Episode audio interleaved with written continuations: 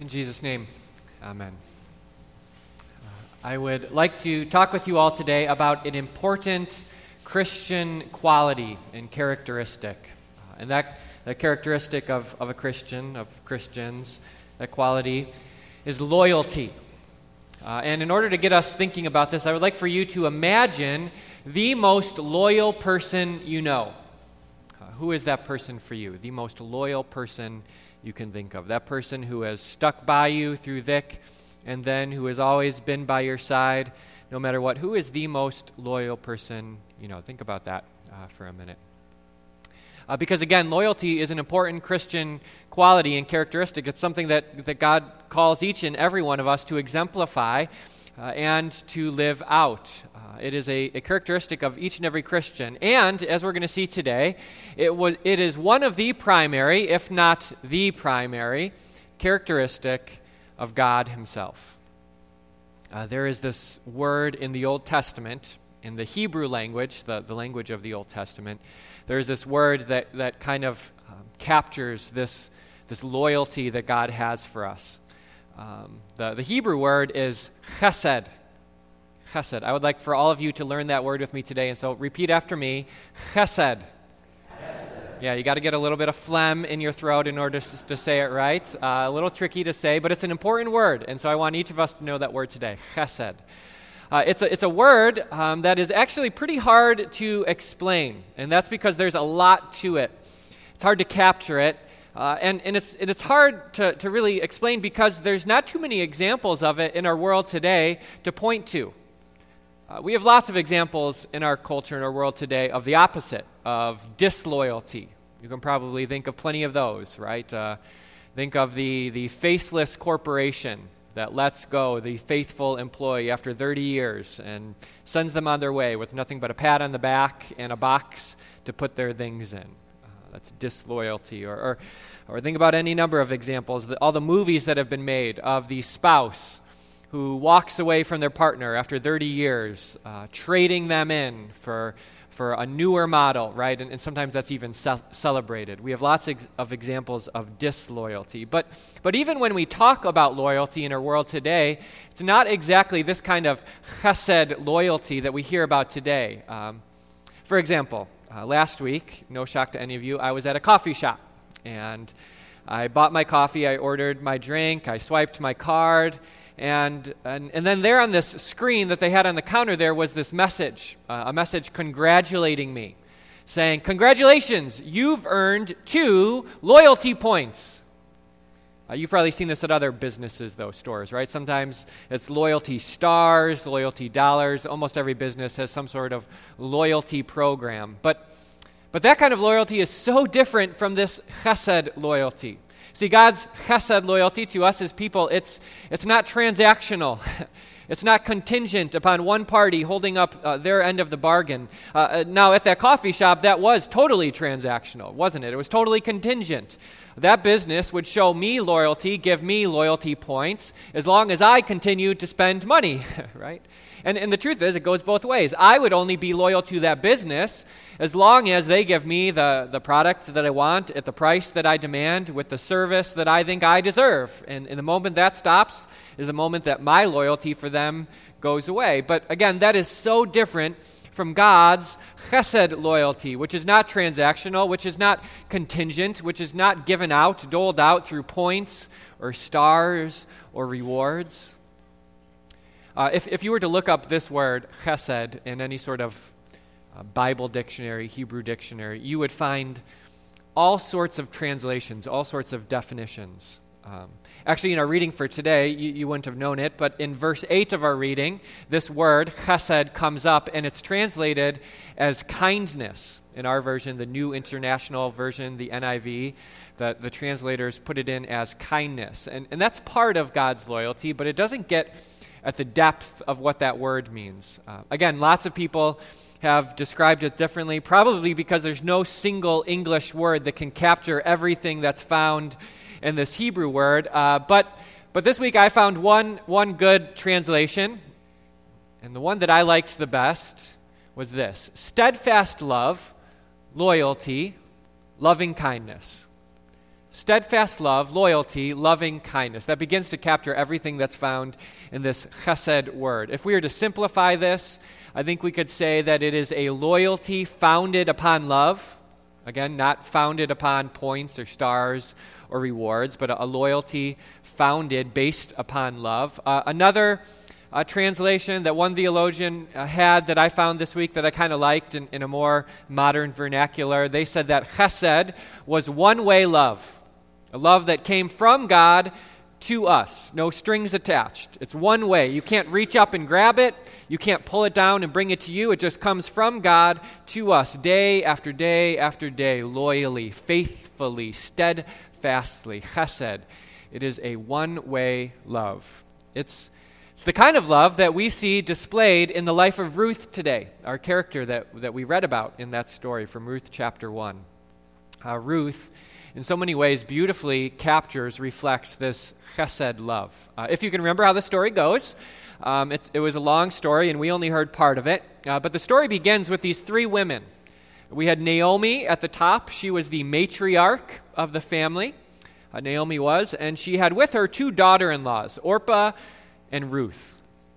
Uh, these three women, Naomi, the matriarch at the top, Orpah and Ruth, her two daughter in laws, they, they found themselves at the beginning of our story in dire straits. Things were not looking good for these three women. And that was because in the male dominated, oriented society that they lived in, they found themselves with all of the males in their lives gone, dead, deceased.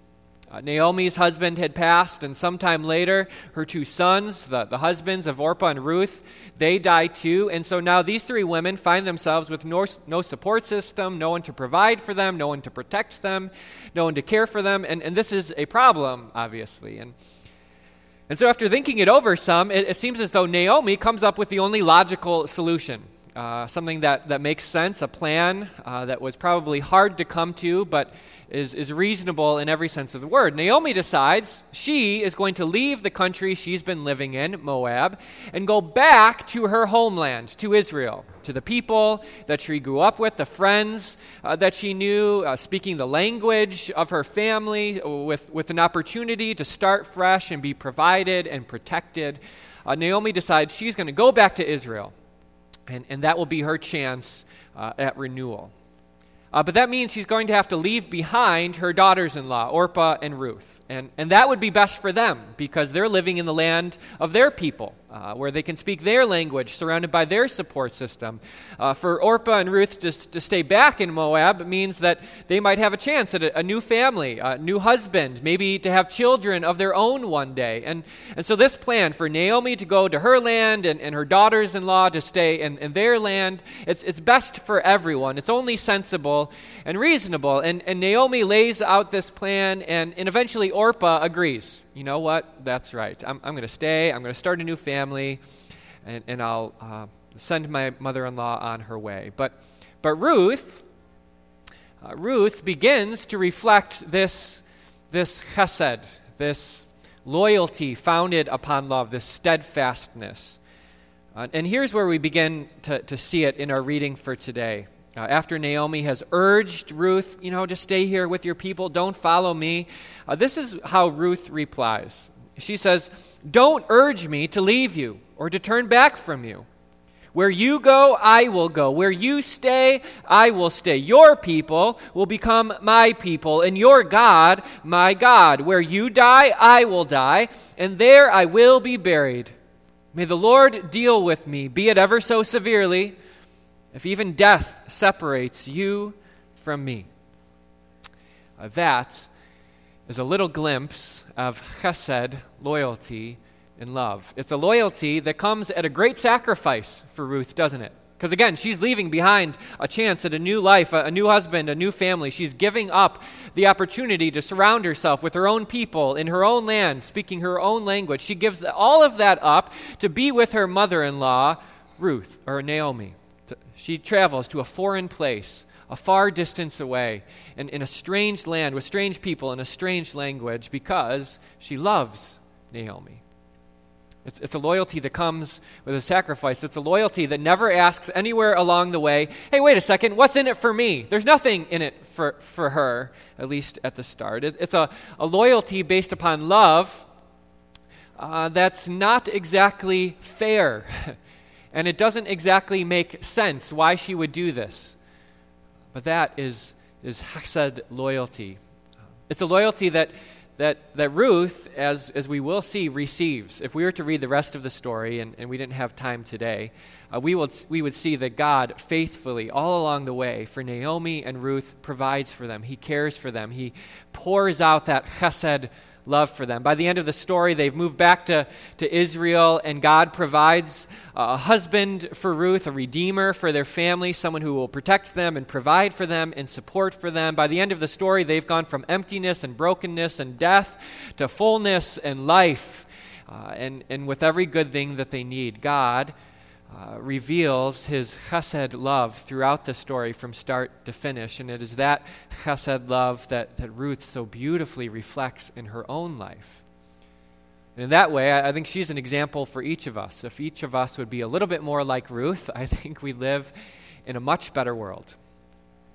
All right, so I asked you at the beginning of the sermon to think about the, the most loyal person that you know.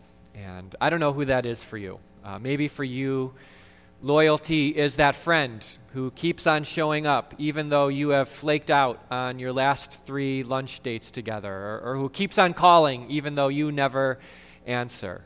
Uh, loyalty is very often the dog who, who comes running to the door after a long day, right? I know that when I asked you to think of the most loyal person you know, some of you here today thought of JoJo. Uh, don't tell me otherwise. I know you did, and that's okay because loyalty is the dog who comes to greet you at the end of the day, even though you forgot to put out food and didn't take them for a walk, and even though you've just been a jerk all day to everyone you worked with. It's the dog who comes running up to greet you at the end of the day. That's loyalty. Loyalty is the soldier who marches off to war even though they don't understand why they're fighting it and they don't like their commander. Uh, loyalty is the spouse who forgives and forgives and forgives, even though you've been self absorbed and detached and disconnected from your family for months. Loyalty is the Christian, the Christian who prays day after day after day, not only for their friends and their family and their neighbors, but also for their enemies. Loyalty is the Christian who continues to, to open up the Bible for 5, 10, 15 minutes a day, even though they have seemingly a thousand and one more important things to be doing with their time. Uh, loyalty uh, is the Christian who, who gives of their time and, and serves and sacrifices, even though they never get a thank you. It's, it's the Christian who goes to visit a church member in the hospital, even though they've never formally met, and, and this probably won't ever be remembered. Uh, loyalty is God's loyalty, is chesed loyalty for you, uh, a loving loyalty that He continues to pour out to you, even though your prayer life has been laughable and your time in His Word has been embarrassing. God's chesed love for you is, is, the love that follows you and pursues you. It's His one way love that, that comes down for you, even though you've done nothing to deserve it, even though you deserve no rewards, no stars, and no extra points. Chesed, love, and loyalty. I don't know if you know any other Hebrew words, uh, but if you only know one, uh, that's a good place to start. In Jesus' name, amen.